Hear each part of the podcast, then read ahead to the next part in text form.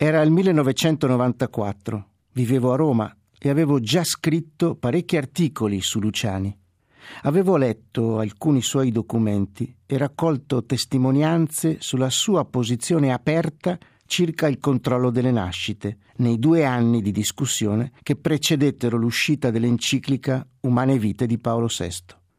Un giorno ricevetti una telefonata che arrivava da Scorzè, in provincia di Venezia. Era Alfonso Scattolin, autore di programmi radiofonici, non vedente, grande estimatore di Luciani.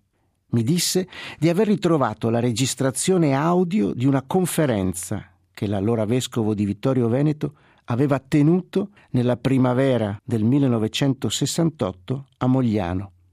Fu per me un'emozione fortissima sentire dalla viva voce di colui che sarebbe diventato Papa quell'auspicio di una parola liberalizzatrice sulla pillola. Annunzio vobis gaudium magnum.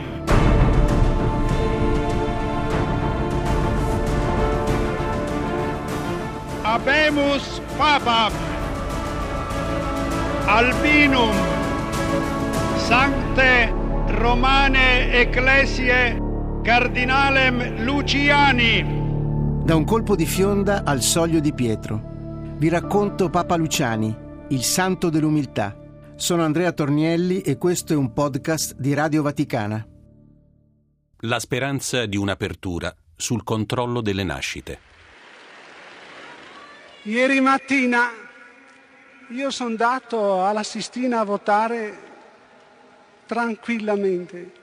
Mai avrei immaginato quello che stava per succedere. Lo avete sentito quel 27 agosto 1978, con queste parole raccontò di essere andato a votare alla Sistina tranquillamente. L'elezione di un papa che proveniva dalla mia stessa regione e che era nato a due chilometri da dove andavo solitamente in vacanza, conosciuto fin da ragazzo da persone che io poi avevo conosciuto, mi aveva profondamente colpito. Non l'avevo mai visto, non l'avevo mai incontrato Papa Luciani, ma incontravo persone che lo conoscevano da una vita. E il fatto che il nuovo Papa provenisse dalla mia terra mi affascinava. Mi aveva colpito molto quel suo sorriso e quel suo affacciarsi umile al balcone, il giorno dopo essere stato eletto, domenica 27 agosto appena è cominciato il pericolo per me. I due colleghi che mi erano vicini mi hanno sussurrato parole di coraggio. Uno ha detto coraggio, se il Signore dà un peso darà anche l'aiuto per portarlo.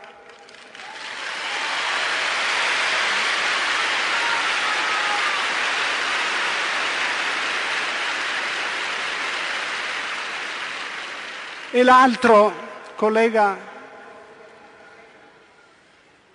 non abbia paura, in tutto il mondo c'è tanta gente che prega per il Papa nuovo.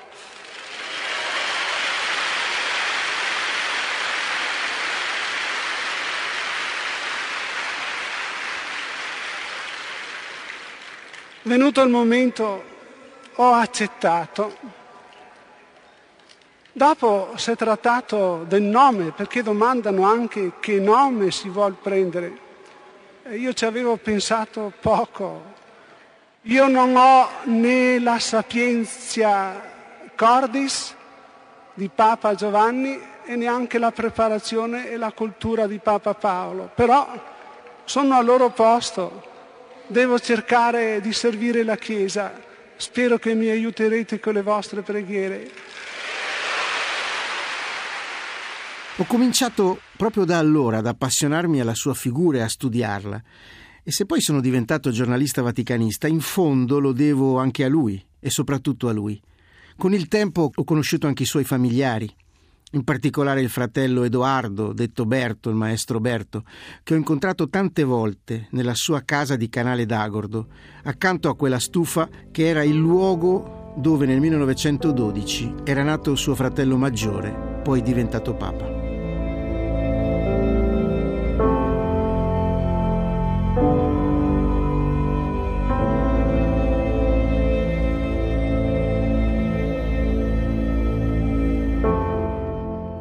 Già parlato della sua nascita, della sua infanzia e della sua giovinezza, della sua vocazione, della sua famiglia, del suo paese, del suo ambiente.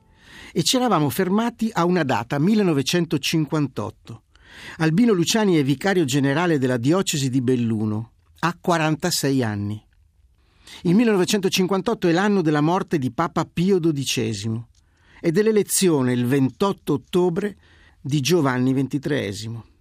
Papa Giovanni, fino a quel momento, era stato patriarca di Venezia. Aveva incontrato Don Albino Luciani e sarà proprio lui, Papa Giovanni, a nominarlo in quello stesso anno vescovo di Vittorio Veneto. A proporre il suo nome per i candidati all'episcopato era stato tre anni prima, nel 1955, il vescovo di Belluno, Gioacchino Muccin, che aveva scritto alla Santa Sede proponendo il nome di Luciani. Si era sentito rispondere dalla congregazione romana con alcune obiezioni. Luciani sembrava avere una salute precaria, aveva una voce flebile ed erano accertati in famiglia i casi di due sorelle disabili. Il vescovo Muccin aveva replicato alla Santa Sede che Luciani negli ultimi sette anni non aveva fatto un giorno di malattia e che per la voce flebile esistevano, grazie a Dio, gli impianti di amplificazione.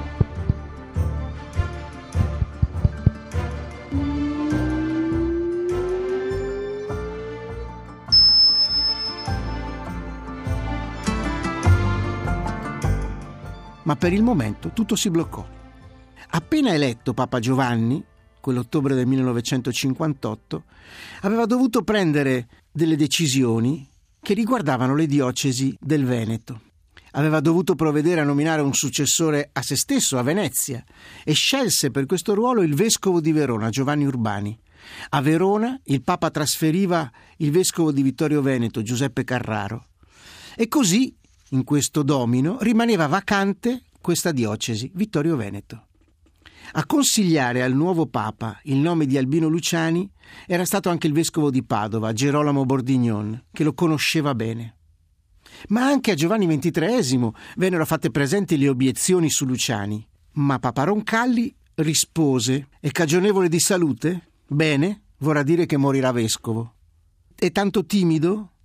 Il Papa rispose: Bene, ma è un uomo di fede e sa che Dio lo aiuterà. Così, intervenendo personalmente, Giovanni XXIII nomina Luciani vescovo di Vittorio Veneto. Il 18 novembre gli viene comunicata la notizia. Don Albino si prende 24 ore e poi accetta umilmente di fare l'obbedienza. Il 9 dicembre viene data la notizia pubblicamente dall'osservatore romano. Così ricorderà quel momento Papa Luciani parlando ai pellegrini di Belluno il 3 settembre 1978. Quando mi hanno fatto vescovo ho detto a Monsignor Muccin non posso accettare, non ho voce, non sono predicatore, infatti non predicavo quasi mai. Poi è bastato che mi facessero vescovo, sono andato a Vittorio Veneto, predicavo con la mitra in testa, ho detto, Uh, che prediche! Ma erano le stesse prediche.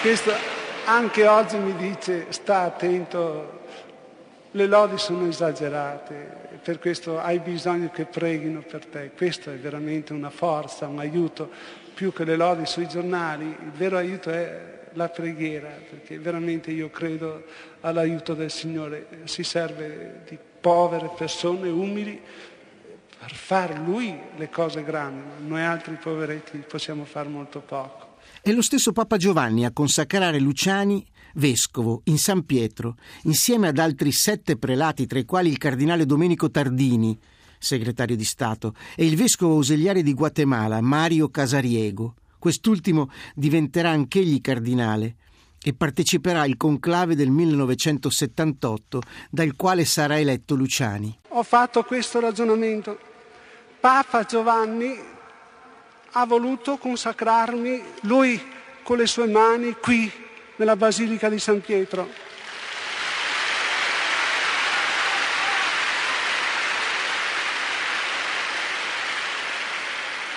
Poi benché indegnamente. A Venezia gli sono succeduto sulla cattedra di San Marco, in quella Venezia che ancora è tutta piena di Papa Giovanni. Lo ricordano i gondolieri, le suore, tutti. Prima della consacrazione, Luciani è in udienza dal Papa e quella sera annota nella sua agenda le parole di Giovanni XXIII, che gli dice L'ho scelta io stesso. Mi avevano parlato di lei più volte bene il suo vescovo e il vescovo di Padova. La caratteristica saliente del nuovo vescovo è l'umiltà. Così Albino Luciani ricorderà il momento del suo ingresso in cattedrale a Vittorio Veneto, parlando ai pellegrini di questa diocesi il 3 settembre 1978. Io ricordo quando sono entrato un giorno di gennaio a Vittorio Veneto, c'era la neve, ghiaccio. Voi non vi siete accorti, ma io non avevo avuto tempo di preparare il discorso. A vedere la cattedrale piena, tutti sti monsignori, sta gente, e dover improvvisare un discorso è stato un tormento per me. Qualche cosa di simile si ripete, non adesso, ma i giorni scorsi si è ripetuto sono posti un po', sono posti un po', sono posti un po' brutti, mi mettono in grave difficoltà qualche volta. Ero veramente sincero quando domandavo alla gente di aiutarmi con le loro preghiere.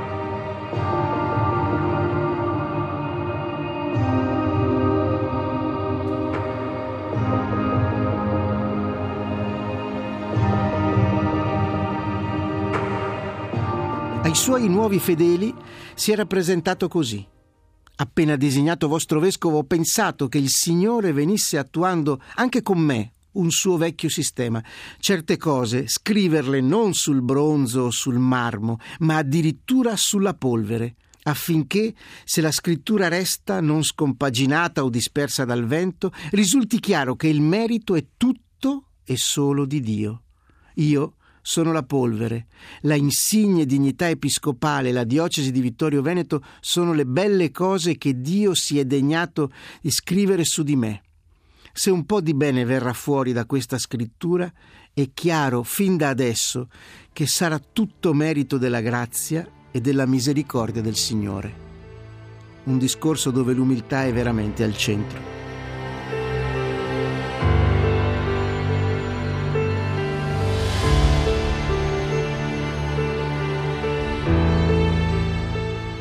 Possiamo chiederci che vescovo è stato Albino Luciani? Innanzitutto è stato un vescovo vicino alla gente, lontano da qualsiasi formalità, che si faceva incontrare facilmente, che girava per strada senza la croce pettorale e l'anello e lo zucchetto che teneva in tasca, che si avvicinava a tutti, si faceva avvicinare da tutti e andava ad avvicinare tutti. È stato poi un vescovo che ha avuto una grande attenzione verso i suoi sacerdoti e in particolare verso il seminario. Ma è stato anche un vescovo che ha avuto una grande attenzione verso i problemi sociali, in particolare il tema del lavoro, il tema dell'immigrazione, il tema dei diritti dei lavoratori.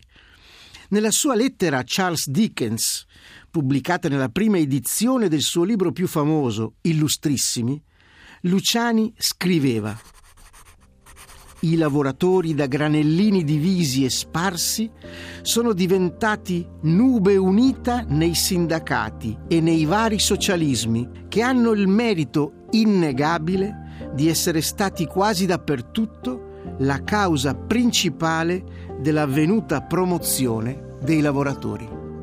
Questo era Albino Luciani che parlava di sociale.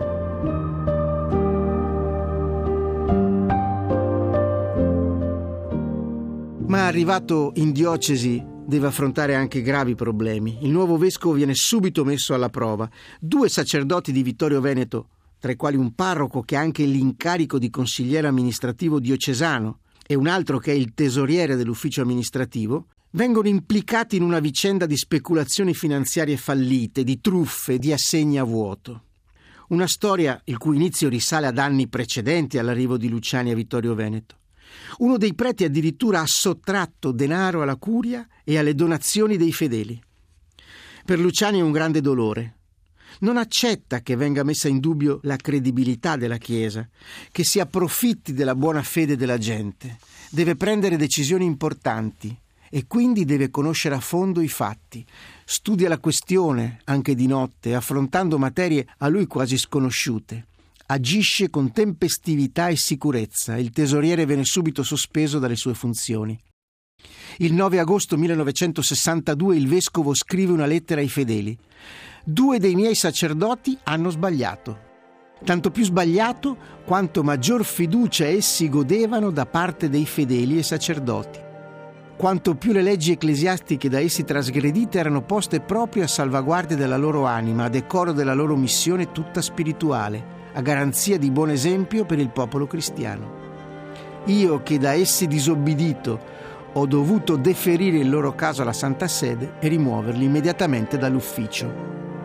Luciani chiede prestiti e restituisce tutto, anche ai fedeli che avevano perso soldi.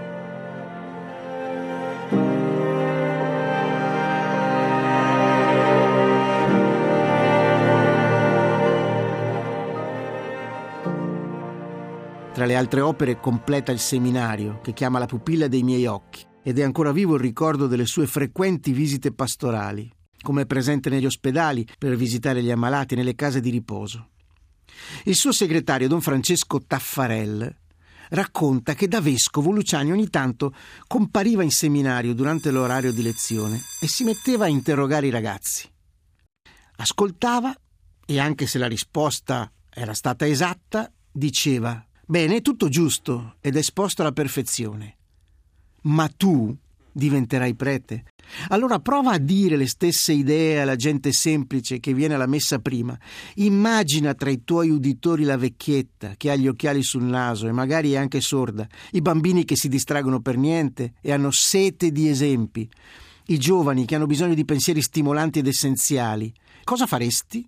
E Luciani stesso, anche da vescovo, andava in cucina, si sedeva e leggeva le sue prediche, domandando alle suore quali parole trovavano difficili e non facilmente comprensibili per la loro mancanza di concretezza. E lui era sempre pronto, umilmente, a cambiare parola, a inserire un esempio, a correggere un'espressione non facile.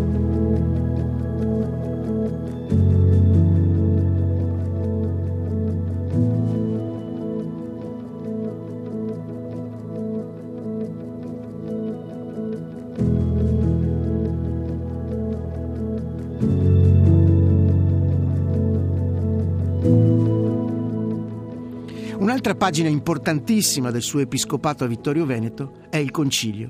Luciani si è formato come sacerdote, divenuto vescovo negli anni che precedono il concilio ecumenico Vaticano II, sotto Pio XII. L'annuncio di Giovanni XXIII, che nel gennaio del 59 dichiara di voler aprire un nuovo concilio, lo coinvolge pienamente. Mater Ecclesia, quod singolari divine providenze munere, optatissimus iam dies illuxit. Il Vaticano II si apre nell'ottobre 1962. Nella fase preparatoria Luciani non fa mancare il suo parere scritto. Nel suo voto il vescovo di Vittorio Veneto auspica con parole che trovo ancora attualissime che il futuro concilio metta in luce l'ottimismo cristiano insito nell'insegnamento del risorto contro il diffuso pessimismo della cultura relativistica, denunciando una sostanziale ignoranza delle cose elementari della fede.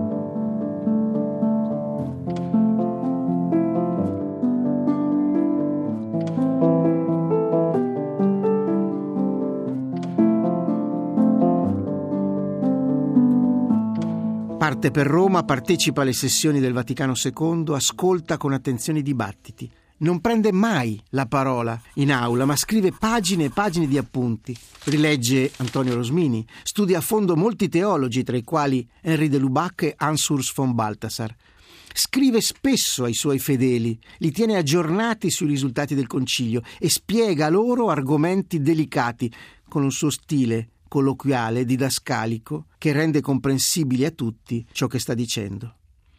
In un messaggio per la giornata missionaria datato 14 ottobre 1963, Luciani informa i suoi diocesani che sta toccando con mano la vitalità della Chiesa nelle terre di missione.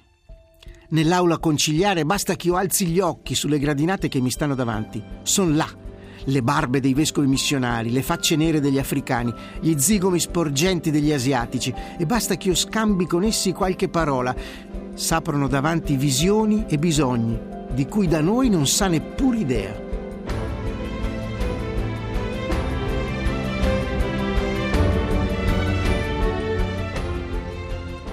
Concluso il primo periodo conciliare, Luciani ritorna a casa insieme al suo vicino di banco, Monsignor Charles Msakila, vescovo di Carema, Tanganica, suo ospite per alcuni giorni. Un gesto di attenzione, ma anche un modo per far respirare alla diocesi la dimensione dell'universalità della Chiesa.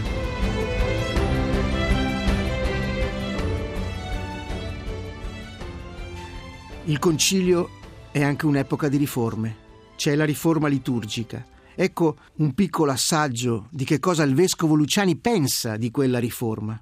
Scrive Luciani, durante la prima sessione del concilio, il grande problema circa la messa è stato quali aiuti offrire ai fedeli perché ricavino il massimo frutto possibile da questo che è il punto culminante della vita cristiana.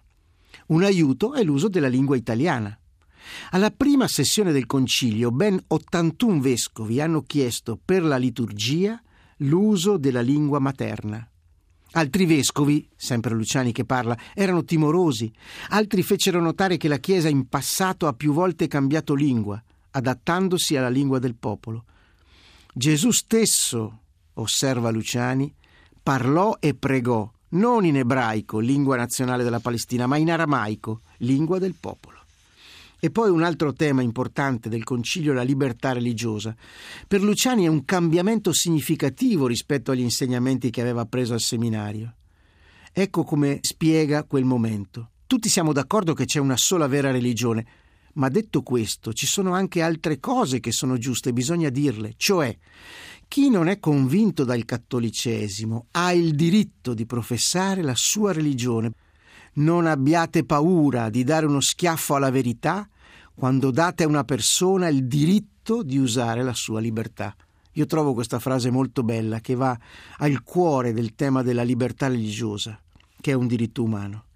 E poi il vescovo Luciani scrive ancora: se uno ha coscienza che quella è la sua religione, ha il diritto di tenersela, di manifestarla di farne propaganda si deve giudicare buona la propria religione, ma anche quella degli altri. La scelta della religione deve essere libera. Quanto più è libera e convinta, tanto più chi l'abbraccia se ne sente onorato. Questi sono diritti naturali. E infine, per chiudere questa pagina sulla prima parte del concilio, Luciani parla ancora del tema della libertà religiosa. E nonostante queste siano frasi scritte ormai più di mezzo secolo fa, colgono ancora nel segno e appaiono in sintonia con la frase di Benedetto XVI che frequentemente cita il suo successore Francesco, la Chiesa non cresce per proselitismo ma per attrazione. Sentite cosa scrive Luciani. Qualche vescovo si è spaventato. Ma allora domani vengono i buddisti e fanno la loro propaganda a Roma, vengono a convertire l'Italia. Oppure ci sono 4.000 musulmani a Roma. Hanno diritto di costruirsi una moschea. Ecco il commento di Luciani. Non c'è niente da dire, bisogna lasciarli fare. E sentite la conclusione che bella. Se volete che i vostri figli non si facciano buddisti o non diventino musulmani, dovete fare meglio il catechismo, fare in modo che siano veramente convinti della loro religione cattolica.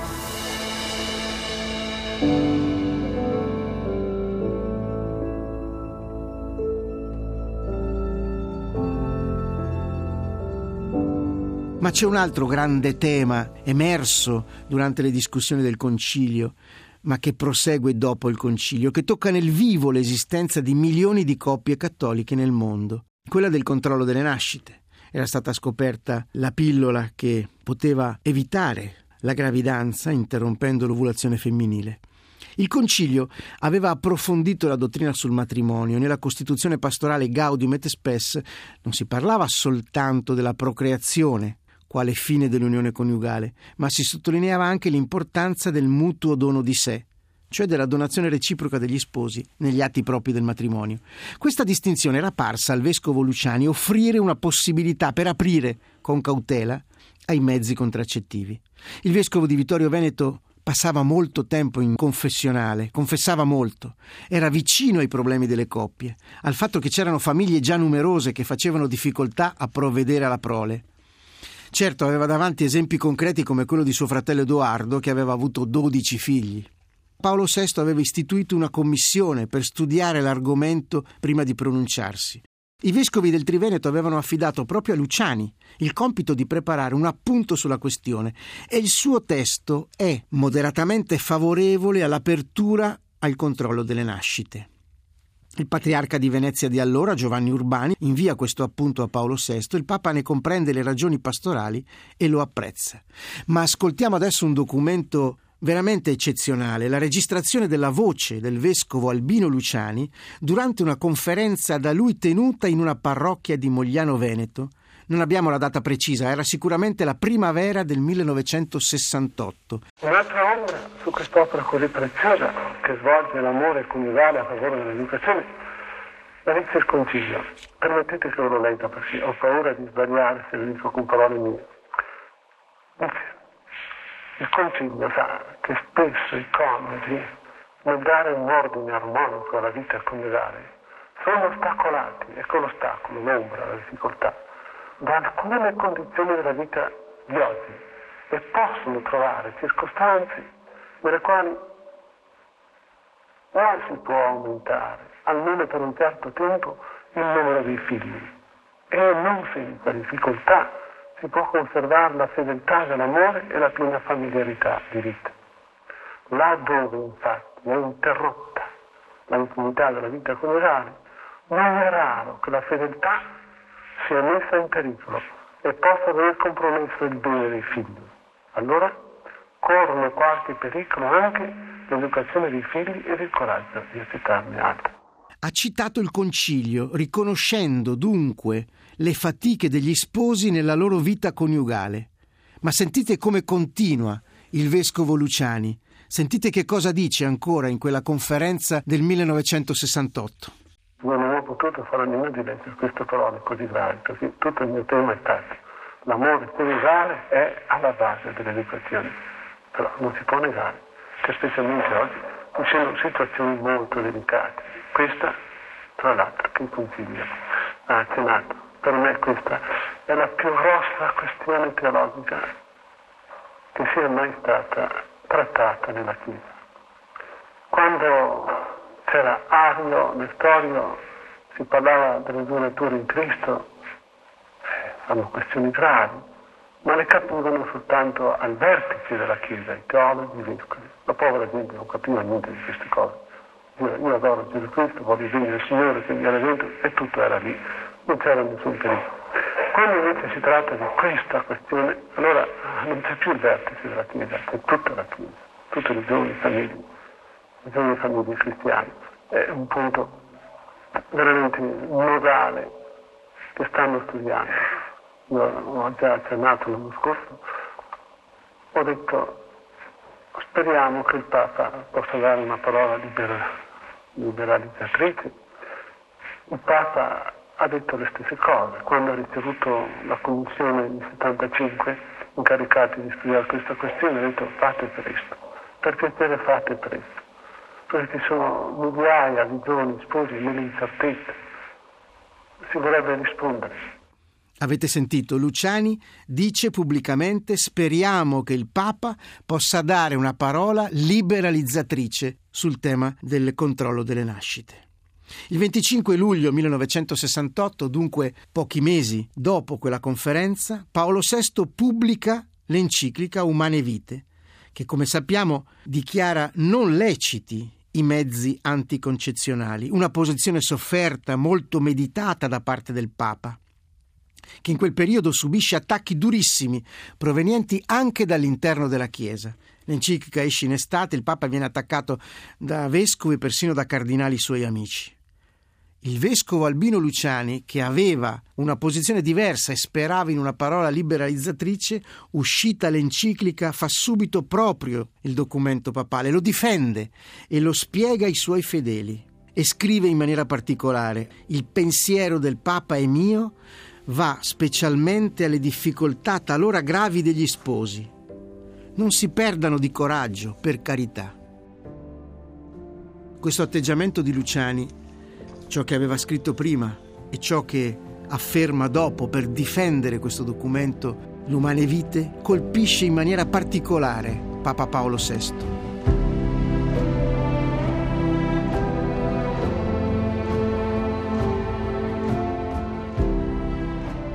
Il 17 settembre 1969, dunque poco più di un anno dopo dalla pubblicazione dell'enciclica Umane Vite, all'improvviso il patriarca di Venezia Giovanni Urbani muore e Paolo VI, tre mesi dopo, il 15 dicembre, sceglie proprio il vescovo Montanaro della piccola diocesi di Vittorio Veneto quale successore di Urbani nella cattedra di San Marco, la cattedra patriarcale.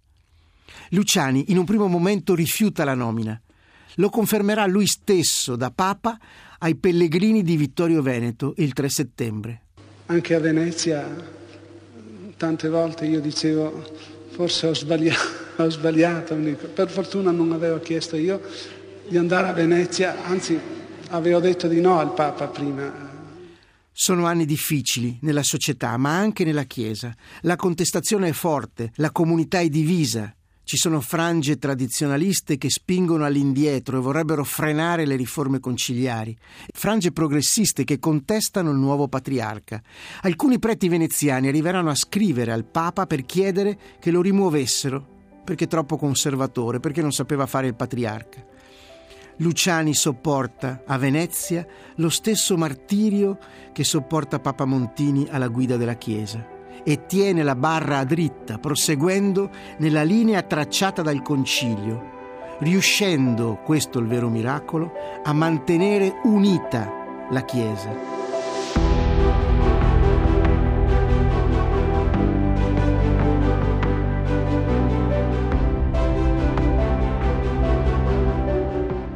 A Venezia conduce una vita semplice, come del resto aveva fatto a Vittorio Veneto. Gira in vaporetto per la città, nascondendo in tasca la croce pettorale e lo zucchetto, e vicino ai malati e ai lavoratori di Porto Marghera.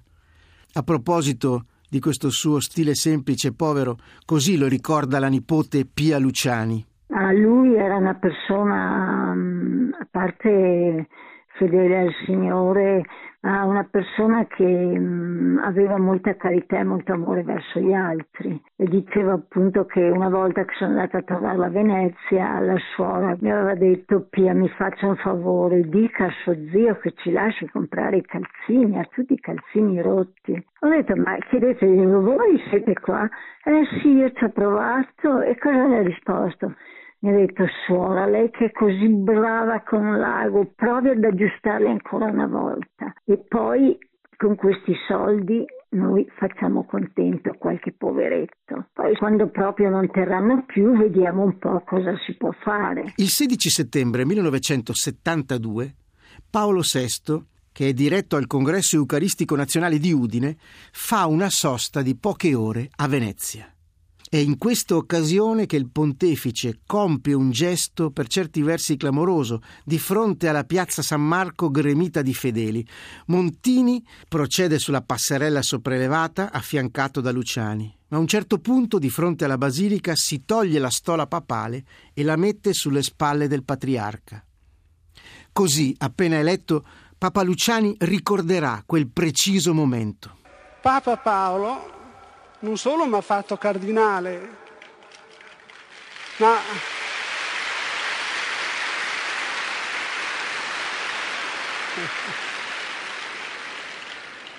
ma alcuni mesi prima sulle passerelle di piazza San Marco mi ha fatto diventare tutto rosso davanti a 20.000 persone. Perché? Perché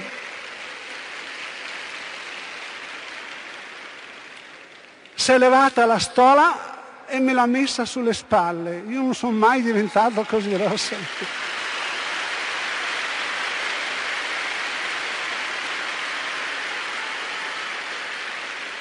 D'altra parte, in 15 anni di pontificato, questo Papa, non solo a me, ma a tutto il mondo, ha mostrato come si ama, come si serve e come si lavora e si patisse per la Chiesa di Cristo.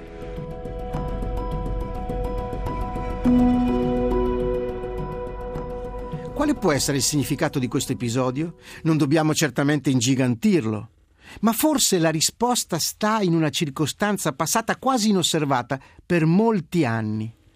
Se infatti andiamo a leggere il testamento spirituale di Paolo VI e leggiamo la data che compare su un foglio che contiene le note complementari, vediamo scritto 16 settembre 1972, ore 7.30 cioè Paolo VI, qualche ora prima di prendere l'aereo per arrivare a Venezia, dunque quella stessa mattina, aveva modificato il proprio testamento aggiungendo delle note.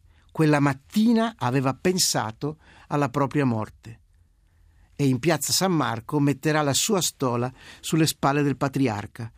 Pochi mesi dopo quell'incontro, il 5 marzo 1973, il nome di Albino Luciani apre la lista dei nuovi cardinali e il patriarca di Venezia riceve la berretta color porpora.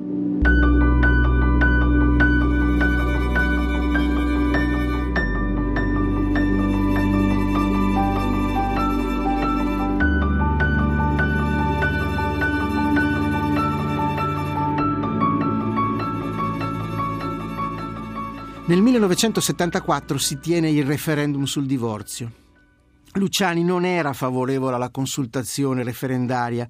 Aveva capito che sarebbe stata una debacle, un disastro per chi sosteneva l'indissolubilità del matrimonio e avrebbe preferito invece una soluzione diversa, un compromesso diverso.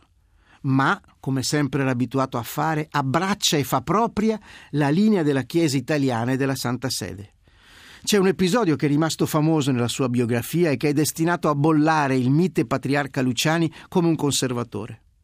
È rappresentato dal contrasto con la Fuci e la comunità studentesca di San Trovaso, a Venezia. L'oggetto del contendere è un opuscolo inviato dalla Fuci veneziana a tutti i vescovi italiani, intitolato Riflessioni pastorali e politiche in occasione del referendum, nel quale la Fuci Associazione Universitaria Cattolica, prende posizione in favore del divorzio. Il patriarca tenta di convincerli a fare marcia indietro. Dice loro: siete azione cattolica. Se non convenite sulla notificazione dei vescovi, almeno per rispetto, non pronunciatevi contro di essa in pubblico. Poi, di fronte al persistere della posizione pubblicata dagli studenti, Luciani, dopo aver trascorso l'intera notte in preghiera, il 18 aprile toglie l'assistente ecclesiastico alla Fuci e dunque agisce con polso fermo. Che vescovo è stato dunque Luciani, vescovo di Vittorio Veneto e patriarca di Venezia?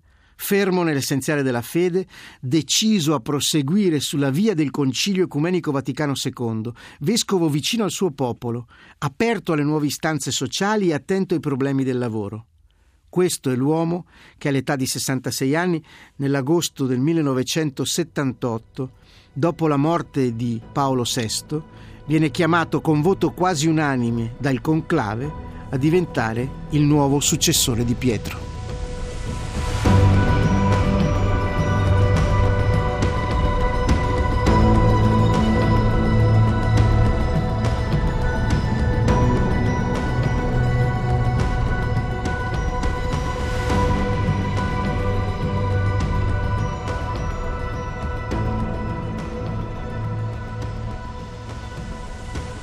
Papa Luciani, da un colpo di fionda al soglio di Pietro. Un podcast di Radio Vaticana, scritto e realizzato da Andrea Tornielli, Adriano Vitali, Patrizio Ciprari.